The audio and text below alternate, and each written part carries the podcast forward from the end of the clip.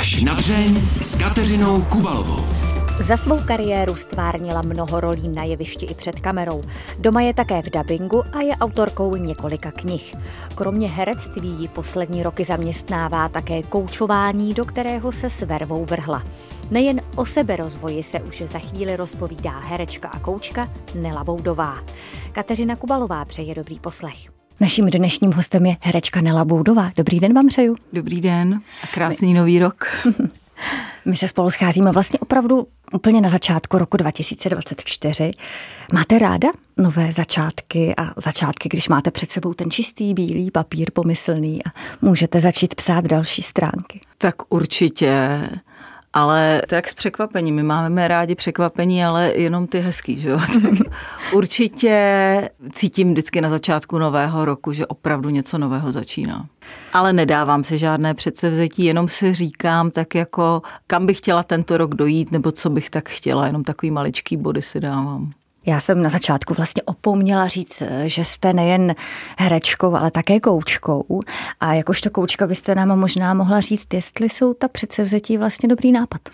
Jestli si je máme dávat? Já si myslím, že to je jako fajn si mhm. dávat mm-hmm. předsevzetí nebo vidět nějaký cíle, to určitě, protože vždycky říkám, že lidi si dělají architektonický plány na dům, chtějí vědět přesně, jak bude vypadat mm-hmm. jejich koupelna, ale na život už si tak často plány neděláme. Takže ono je fajn si ty nějaký ty styčný body dát, vědět, kde bych chtěl být třeba za dva roky, za pět let, co bych chtěl asi dosáhnout. A samozřejmě na té cestě se to dá upravovat, dá mm-hmm. se mhm. s tím hýbat, nemusím se toho otrocky držet. Ale je vždycky fajn vědět, kam směřuju. Když se toho právě držím a ono se to nevede, tak jak se vyhnout frustraci a nějakému zklamání? Tak říct si, jako rozebrat si to na malý kousky, proč se mi to nevede, mm-hmm. jestli bych třeba neměl zvolit jinou taktiku, jinou cestu, jestli neznám lidi, kteří by mi s tím mohli pomoct, jestli to je rozumné, jako zamyslet se nad tím, proč to nejde, nebo proč mi ten osud vlastně tím říká, proč tam nejít, ale rozhodně zase není dobrý si říkat, nechávat všechno na osudu a sám nedělat nic, protože často se lidi na to tak dost často vymlouvají, říkají, o, tak on to ten pán Bůh nechce, abych to dělal, ale přitom by stačilo, aby třeba fakt změnili mhm. strategii a šlo by to. Vy jste tady na začátku zmiňovala ta překvapení, že jsme rádi, když přijdou ta pěkná, ale když přijdou ta špatná. Umíte se s nimi poprat? No, dneska jsem zrovna zjistila, že ne tak dobře, jak jsem si myslela, protože jsem právě píchla kolo a úplně mě to vykolejilo. Tak jednak mi to řeklo, že nejsem úplně pozorná, ale nekárám se za to zase úplně, protože se snažím být k sobě nekritická, protože to byla moje taková velká překážka v životě, si myslím, že jsem byla jako k sobě hodně kritická. Ale nezvládla jsem tu situaci úplně nejlíp. Bylo mi do pláče, začala jsem zmatkovat, takže co by člověk měl udělat v takovýchto situacích? Prostě zastavit se, prodýchat to, říct si, že o nic nejde, že je fajn, že se nic horšího nestalo, být na sebe laskavý a v klidu to vyřešit nebo poprosit někoho, aby mu pomohl. Když se vám něco takového stane a teď opravdu o sobě třeba zjistíte, že to nebylo úplně ono, ty mm-hmm. vaše reakce, jak potom se sebou pracujete a co byste třeba doporučila nám ostatním, co udělat? No tak uh, jsem člověk, že jo, nemůžu být dokonalá, to je jasný. Ale jako řeknu si proč k tomu došlo, mm-hmm. proč jsem nebyla pozorná. Řeknu, je dobré si to třeba psát? Určitě je fajn si všechno vlastně napsat, protože když se něco napíše, tak jednak zapojeme úplně jiný mozkový okruhy a pamatujeme si to. Říká se, že asi 90%, co slyšíme, když se učíme, zapomeneme do tří měsíců. Mm-hmm. Když si to píšeme, tak je to asi 70%. A když to někomu předáváme, tak nezapomeneme tak už to prostě umíme, jo. Takže potom je, ale to se týká učení, ale když bych chtěla jít jakoby v tom naspátek, když se mi stane nějaká situace, tak si to samozřejmě můžu napsat, proč se mi to stalo, na co jsem myslela, ale mm, myslím si, že v běžném životě to tak člověk úplně nedělá, nebo já to teda nedělám, já si sama ze sebou popovídám a myslím si, že ta situace mě poučila natolik, že až příště píchnu, tak už budu klidná. Říká Nela Boudová. Co by vám měl rok 2024 přinést, respektive co vás čeká, o čem třeba víte, co přijde? A teď mám na mysli ty věci třeba divadelní, ty, které se dají naplánovat. Začali jsme zkoušet s Tomášem Svobodou, s panem režisérem hru, která se jmenuje Věštkyně, sám ji také napsal, s Ivanem Luptákem a s Vasilem Friedrichem, takovou hru pro tři lidi, mm-hmm. takže na to se moc těším. Je to taková absurdní komedie, která se odehrává v polském prostředí a pak budu na jedné televizi točit seriál. Baví vás seriálové natáčení? E, přiznám se, že tohle je takový dlouhodobější seriál a já jsem točila v životě jenom jeden takový před dávnými lety, tak už jsem se zase trošku od toho odpočinula, takže myslím, že zase na chvilku v nějakém seriálu být mohu a pak zase ne, tak jak to chodí. Dávkujete si to opravdu takhle záměrně, abyste v těch seriálech třeba nebyla moc? Tak já si hlavně dávkuju svůj volný čas a já si pamatuju velmi dobře, že tenkrát, když jsem točila ten dlouhodobý seriál, mm-hmm. že jsem byla velmi, velmi unavená. A něco mi to přinášelo, jo, ale mám pocit, že teď už by mi to tolik nepřinášelo, že mi to připadá, nechci říct jako ztráta času, to samozřejmě úplně ne, ale všichni víme, že to je taková výplň pro reklamy, že to není žádné světodílo, ale samozřejmě se každý herec snaží tu práci odvést nejlépe, jak to jde.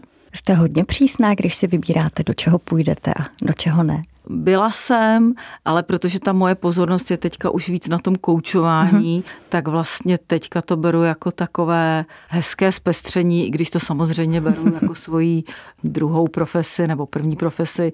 Mám ráda to i to, takže je to taková směsice života mýho a těším se na to, protože se mi moc líbí ta role kterou teď budu mít, protože to je komická role a hlavně tam mám výborné kolegy. Už jsme tady trošku naťukli, co v roce 2024 čeká našeho dnešního hosta, herečku a také koučku Nelu Boudovou. Já bych se teď možná naopak odvrátila od té budoucnosti zpátky do minulosti. Jaké vy jste byla dítě? Jaká jste byla holka? Jaké jste měla sny, přání? Já se přiznám, já jsem typ člověka, který se jako do minulosti moc nevrací. A když se na sebe dívám, já jsem vlastně trochu svoje dětství vypsala v knížce Eliška a korálníčci, kterou jsem napsala já nevím, asi před deseti, mm-hmm. třinácti lety, nevím přesně.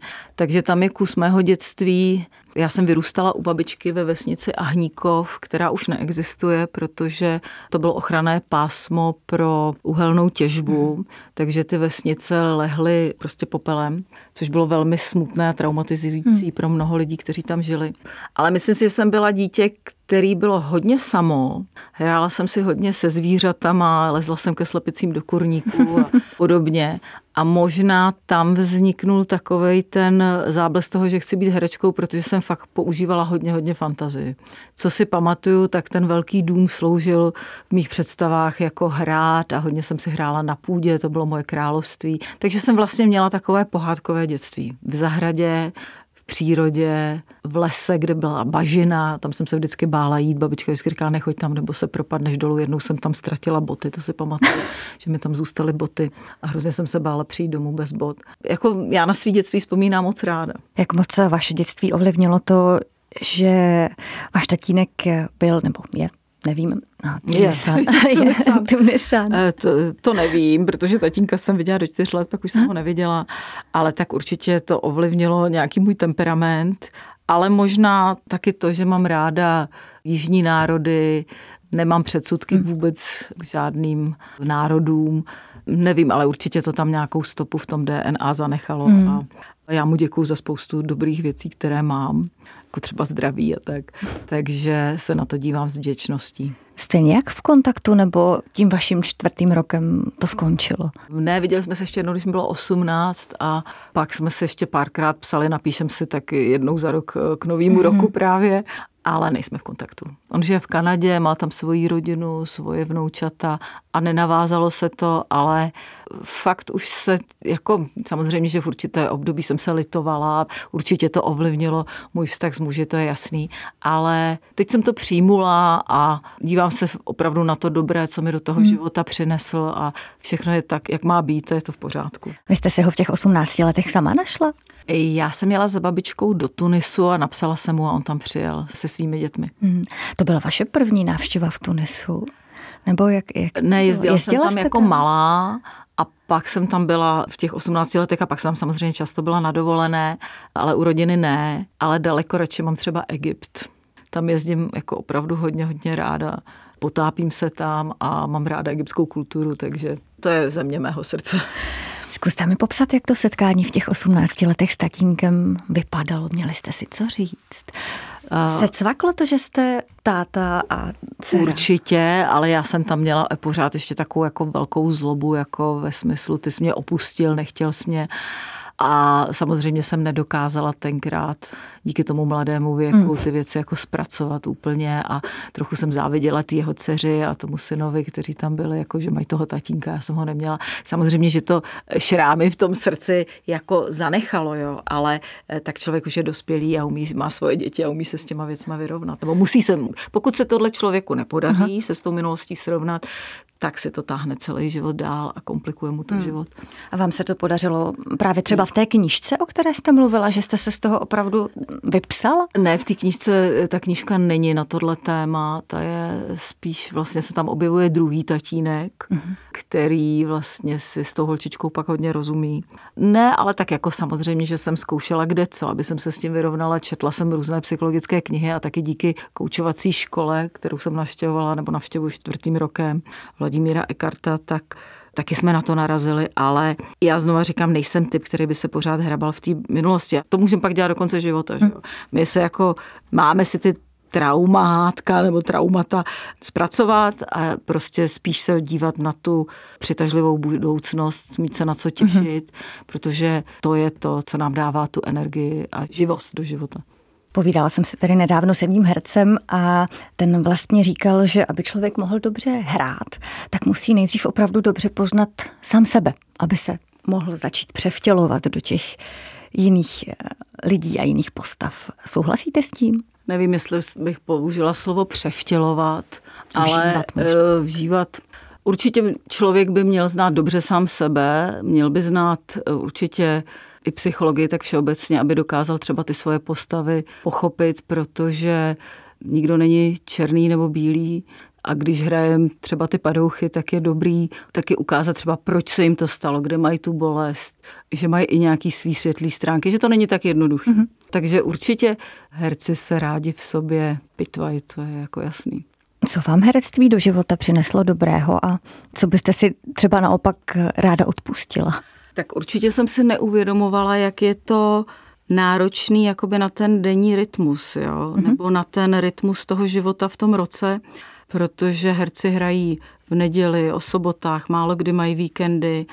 Mm, já jsem si vlastně všechno tohleto uvědomila až v covidu a mě covid přinesl obrovský klid a jakoby úplně nový mhm. rozměr mého života, protože jsem se tak jako uvolnila. Přece jenom když člověk vydává tu energii od těch sedmi nebo půl osmí, tu největší aktivitu má večer, tak pak to něco s tím biorytmem udělá. Jo. Na druhou stranu si zase myslím, že nejsem taková choulostivá, že bych potřebovala mít pravidelný spánek a že by všechno jako muselo být tip-top, protože ta profese mě k tomu vede a já ráda cestuju a tam člověk často musí jít za nějakou svoji komfortní zónu a to mi nedělá vůbec žádný problém. Takže to bylo určitě pozitivní. Taky zase, jak se na to podíváme. Jak eh, vás vlastně ovlivnila ta doba covidová, kdy najednou se hrát nemohlo a spousta herců musela začít dělat i třeba jinou práci a mnozí mi tady říkali, že si toho herectví začali třeba daleko víc vážit. Že zjistili, že opravdu tam jsou doma. No, tak já to měla přesně naopak. Příběhy jsou různé. Hm. Já jsem právě v té době hodně intenzivně studovala mm-hmm. školu elitních koučů a měli jsme hodně onlineů, pak jsme se teda mohli už i osobně setkávat a já jsem se jakoby víc spojila sama ze sebou a ten klid se mi nesmírně líbil, takže naopak jsem měla velký problém zase do té profese jako přijít a dokonce jsem měla i takový jako pocit ztráty identity. Fakt jsem byla vlastně nešťastná, že se do toho musím vrátit. Jo. Nechtěla jsem. A pamatuju, že jsem jako jednou brečela kvůli tomu, že jsem jako, měla jsem pocit, že vycházím ze sebe zase ven, ale pak jsem si našla jakoby k tomu jiný přístup a pochopila jsem, že můžu obě dvě ty věci dělat stejně dobře nebo se stejnou intenzitou a můžou mě obě dvě naplňovat a už jsem zase ve fázi, že to herectví opravdu mám velmi ráda a i ráda jezdím po republice, protože mě to vždycky nesmírně potěší, ten potlesk diváků a vidím, když jsou ty diváci šťastní, tak mě to neskutečně nabíjí. Tak eh, vlastně proto mám docela i ráda ty zájezdové představení, i když člověk jezdí hodně daleko, tak mám vždycky pocit, že to má smysl, protože diváci v Praze co si budeme říkat, už jsou trošku zmlsaný. Těch divadel tady hodně. Co vás vlastně před těmi už pěti lety přivedlo ke koučování? Potřebovala jste sama pohnout se sebou a se svým životem? To určitě, ale to nebyl ten úmysl, to jsem vlastně pochopila až pak, kolik eh, nevyřešených věcí hmm. jsem v sobě měla, protože to normálně člověk hmm. vůbec netuší, co tam všechno v něm je a vlastně, když se ten život nakouskujeme, rozebereme, já nevím, svoji pracovní sféru, vztahovou, osobní, už jenom tyhle ty tři věci a trošku se v tom začneme hrabat do hloubky, tak vidíme, kolik tam toho je. Já jsem jela na Sri Lanku na workshop s Vladimírem a se svým synem Daliborem. A nesmírně se mi to líbilo, jak pracovala s lidma a tam jsem si teda uvědomila, že na tom zase nejsem tak špatně. Teda jsem si myslela tenkrát, jo. Protože jsem viděla, co všechno lidé řeší a už rok předtím jsem se vlastně nechala vyblokovat z divadla, protože chtěla jsem jet někam daleko, ale chtěla jsem vlastně u toho poznat ještě sama sebe. Tak proto jsem se tam přihlásila a vlastně Vladimír tenkrát otevřel školu a hned po kurzu jsem se tam přihlásila i s mým synem, který tenkrát končil taneční konzervatoř a to nás teda nesmírně spojuje. Hmm. Jako krásný spojení, nikdy mě nenapadlo, že budu se svým synem pracovat. To je opravdu jako paráda. Takže on mě nezná jenom jako matku, ale taky jako bytost, jak, protože jsme se mhm. často vzájemně koučovali, takže se známe fakt úplně jinak a vlastně mluvíme spolu na jiných principech, že jo, nám stačí říct světa, ale my už víme, jaký koncept je za tou větou, mm-hmm. takže máme takový už jako jiný, jiný dom, Když vy si doma schopnost. povídáte, to tak je vám pravda. nikdo nerozumí. No, ne, když řekneme třeba třetí emocionální rovina, nebo řekneme nějaký termíny, jo, jo, to je druhá rovina lásky, nebo tak, tak to, my si pod tím umíme představit, co to je, ale samozřejmě ty členové rodiny, tak ne úplně. Takže ta otázka zněla, jestli jsem sama teda něco potřebovala mm-hmm. Změnit, posunout. Určitě a myslím si, že se mi to povedlo, ale je jasné, že na tom budu pracovat celý život dál a dál. Jak vás vlastně obecně změnilo mateřství? Že jste mámou, máte dva velké, dva velké kluky, dospívající slečnu. Určitě hodně. Dodalo mi to sebevědomí, že jsem vůbec něco takového zvládla. A jsem na to hodně pišná, mám z kluku obrovskou radost. Doufám, že to takhle zůstane. Máme moc hezký vztah. Jeden syn, Andrej, je violončelista v Pražské komorní filharmonii a druhý tedy tancuje třeba ve Vivaldiánu nebo ve Valerii a týden divů v Laterní magice. Nás spojuje hodně to umění, ale zároveň jsme vždycky hodně četli, četli jsme i duchovní knížky, byli jsme společně na dlouhé cestě v Malém Tibetu, v Indii, ještě s jejich tatínkem, takže máme jako fakt, myslím, hezký otevřený vztahy. A Saša, kterou jsem si před eh, sedmi lety vzala do pěstonské péče, tak, tak nám perfektně zapadla. Ta dělá stejnou školu, jako dělal Dalibor, taneční centrum Praha, konzervatoř mhm. a bude se hlásit na herectví. Vy jste se už někdy prý v 15 letech svých rozhodla, že jednou, až budete velká, si vezmete dítě do pěstonské péče. Ano, to je pravda. Jak jste na to přišla v 15 letech? No já jsem, myslím, tenkrát zjistila, že existují dětské domovy, hmm. protože za totality se o tom tak nemluvilo nebo možná jsem to zjistila dřív, ale pak jsem asi přišla nějak, nebo mi to někdo víc vysvětlil a přišlo mi to jako neuvěřitelně smutný, že nějaký děti nemají rodiče. A samozřejmě, že v tom bude hrát určitě roli to, že jsem sama vyrůstala s babičkou, i když ta maminka tady byla, ale byla někde v dálce, tak uh, myslím, že to bylo předem daný, že tohle to třeba je taková osudová věc, taky když jsem Sašu viděla poprvé, mm-hmm tak mi bylo jasné. Poznali jste se? Jasně, chvíli, já že to bude ona mi taky řekla, já jsem věděla, že si mě vezmeš, že si mě odsud odvedeš. Takže to bylo takový fakt krásný setkání. Já vím eh, sama od sebe, že to není vůbec jednoduché jít eh, do toho dětského domova nebo třeba do kojeneckého ústavu a vidět tam ty děti a vědět, že jim nemůžete pomoct všem. Um, Nepadalo tam na vás trošku ta, ta beznaděj? Já tohle takhle úplně nemám. Možná to bude uh, vypadat z určitého úhlu jako nesoucitně, ale já věřím tomu, že jsme si ten osud z nějakého úhlu pohledu vybrali, že tady existuje třeba něco jako karma a vím, že lítostí uh, nikomu nikdy nepomůžu. Takže snažit se třeba pro ty děti udělat něco, co se dá, třeba nějakým charitativním způsobem. Mm-hmm a nebo si s nima třeba jenom hezky popovídat. To ty děti mají vlastně nejradši, protože znají jenom ty tety a když se pak dostanou k dalším dospělákům, tak jsou rádi za každý názor, za každé pohlazení. Tak to myslím, že je nějaká efektivní pomoc a ne ty lidi litovat, ale to platí, myslím, všeobecně, že lítost k ničemu moc není. Soucit a lítost je asi rozdíl. Jak náročné bylo to zžívání, když dcera přišla k vám domů? Vlastně vůbec. Já jsem měla pocit, že nechci říct, jako kdyby tam byla od jak živa, ale tak jako řešili jsme praktické věci, udělat pokojíček, udělat, eh, jako zařídit školu a tak dále. Já jsem měla takovou nepříjemnou věc, že po měsíci mi vlastně přišel dopis od eh, sociálky, že jí musím vrátit bez udání důvodu. Já jsem ji měla v takový tý dlouhodobý, mm. Jak ono se tomu říká, domácí péče nebo mm. prodloužená hostitelská péče a protože kolizní opatrovníci z Chebu nesouhlasili s tím, abych si ji vzala do té pěstonské péče, ona měla spoustu sourozenců. Dokonce se mě ptali, jestli bych si nevzala všechny ty tři holčičky, co byly v dětském domově, ale musím upozornit, že dalších pět sourozenců bylo v jiných dětských domovech. Tak to jsem řekla, že opravdu zase na tohle to teda fakt nemám. Ale naštěstí se mi povedlo, že jednu její sestřičku si vzala jedna moje kamarádka, jo, takže holky jsou v kontaktu. Takže to je jako takový hezký příběh. No takže se mi stalo tohle, takže z toho jsem se samozřejmě neradovala. Přímo bych řekla, že jsem se zhroutila. Saša hmm. taky, že už byla u nás a těšila se. No, ale naštěstí moje skvělá právnička Nadia Priječinská napsala k soudu a zažádali jsme o předběžné opatření a paní soudkyně byla tak laskavá, tak skvělá, že nám ho hned dala, dokonce napsala, že teď nemá často vypisovat, ale že ho určitě dostaneme, ať jsme jako v klidu. Takže soud pak proběhl asi až za dva měsíce a Sašu jsem dostala do pěstonské péče. Takže i takovýhle malý zkoušky se vám na té cestě můžou hmm. stát. A stačí prostě jeden názor jednoho pracovníka, který mu se třeba nelíbí, že jste herečka nebo něco jiného, nevím, co v tom hmm. bylo. Tenkrát to jsou jenom domněnky samozřejmě. Jste připravená na to, že třeba jednou bude Saša chtít poznat biologické rodiče? Maminku zná, tatínek se nám někam vypařil, takže s maminkou se sešla a nemá Saša k ní úplně dobrý vztah, bych řekla. Ale já jsem jí taky řekla, že to si musí vyřešit, že to nejde, že tu maminku musí přijmout, že maminka určitě dělala taky všechno, co mohla. Takže já se určitě budu snažit, aby ten vztah s ní měla hezký, protože by to zdržovalo v životě jenom jí a jí by to dělalo trauma a tak dále. Jsou pro vás vaše děti zrcadlem? No je jej.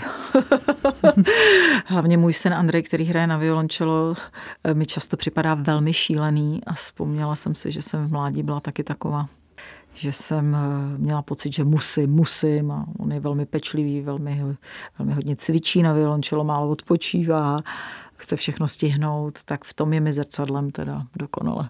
A myslím, že i ta Saša, paradoxně Aha. ta Saša, eh, ta mě nesmírně vychovává Ona mě učí trpělivosti, obrovské trpělivosti.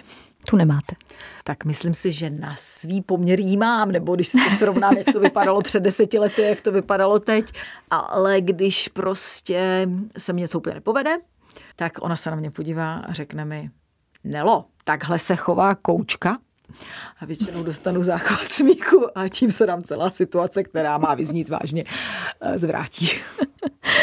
Když se chytím toho, co vám říká tady občas dcera, tak jak se chováte teď, když jste koučka? Jak moc vás to proměnilo? Tak já doufám, že se chovám stejně. E, to je, tak my nejsme jenom jedna osobnost, my v sobě máme celou mhm. partu osobností a jedna z té party je ta koučka samozřejmě, že ta Nela, která je živá, má ráda humor, e, hraní, je veselá, tak ta tam zůstala a hlavně taky kouč nemusí být nějak. Často si lidi představují, že někoho seriózního, vážného, který vám nadiktuje. Kouč vám nic nediktuje. Kouč vám klade otázky, mhm. vy si na ně odpovídáte sama a právě poznáváte skrz ty otázky, kdo vlastně jste kdo je ta bytost tam uvnitř. Jak moc prožíváte příběhy těch lidí, které koučujete? Neprožívám, to nejde. Umíte se od nich odpoutat? Já bych ani neřekla, že se umím odpoutat. To Vy jste se ani nepřipoutal. Já se nepřipoutám. To není hmm. možné, to bych jim vůbec nemohla pomoct. Já musím být v nějakém neutrálním stavu, abych mohla vidět ty vzorce a vidět ty věci tam uvnitř, tak musím klást dobré otázky, takže se musím dostat do té neutrality a do toho přítomného, absolutně přítomného okamžiku, kde ty otázky vyvstanou. Před chvílí jste říkala, že nejste jenom jeden člověk, herečka nebo koučka, že je to banda lidí a do té vaší bandy patří taky spisovatelka, protože vy tu knížku nemáte jenom jednu, vy jich máte hned několik a ale, proto se hned ale, zeptám, jestli chystáte nějakou další. No já bych Třeba ráda, koučovací. Já, no, já bych ráda napsala, už se k tomu tady chystám dlouhou dobu, něco pro ženy po přechodu protože mm-hmm. vidím, že to je taková skupina lidí cených žen, teda většinou za mnou takové ženy přicházejí, protože samozřejmě v té době už jim vylítnou děti z hnízda, někdy je manžel opustí, buď jsou rozvedené, nebo jsou to i vdovy, mm-hmm. nebo jim ten vztah nefunguje tak, jak by si představovali, tak pro ty ženy, které zapomněly na ty své sny a na to vlastně, kdo byli, protože se třeba obětovali té rodině, tak pro ty bych ráda napsala nějaké rady, aby se zase naučili myslet na sebe a začali mít tu radost toho života. A ten jejich život byl víc naplněný. Tak to mám tak jako v plánu, tak snad už to brzo udělám. Je teď váš život naplněný? Jste spokojená? Já jsem šťastná. Musím říct, že jsem opravdu velmi šťastná. Doufám, že to vydrží. Jsem radostná, dělám práci, která mě nesmírně baví a mám skvělé děti skvělí lidi kolem sebe, takže nevím, co víc bych si měla přát. A jsem vděčná, jsem vděčná tomu životu, že co mi dal, a to si myslím, že je hodně důležitý, aby lidi neustále neviděli to, co nemají, ale to, co mají. A my všichni toho máme hodně. Ona už jenom teplá voda a počítat, že je hodně. Říká Nela Boudová, která byla dnes hostem pořadu až na dřeň. Moc vám za to děkuju. Mějte Já se taky. krásně. Mějte se hezky. No a mě zbývá ještě pár vteřin na to, abych dodala, že pořad až na dřeň si můžete jako vždy poslechnout také v podcastových aplikacích. A podívat se můžete i na videozáznam z natáčení. Kateřina Kubalová se těší na slyšenou zase za týden. Mějte se krásně.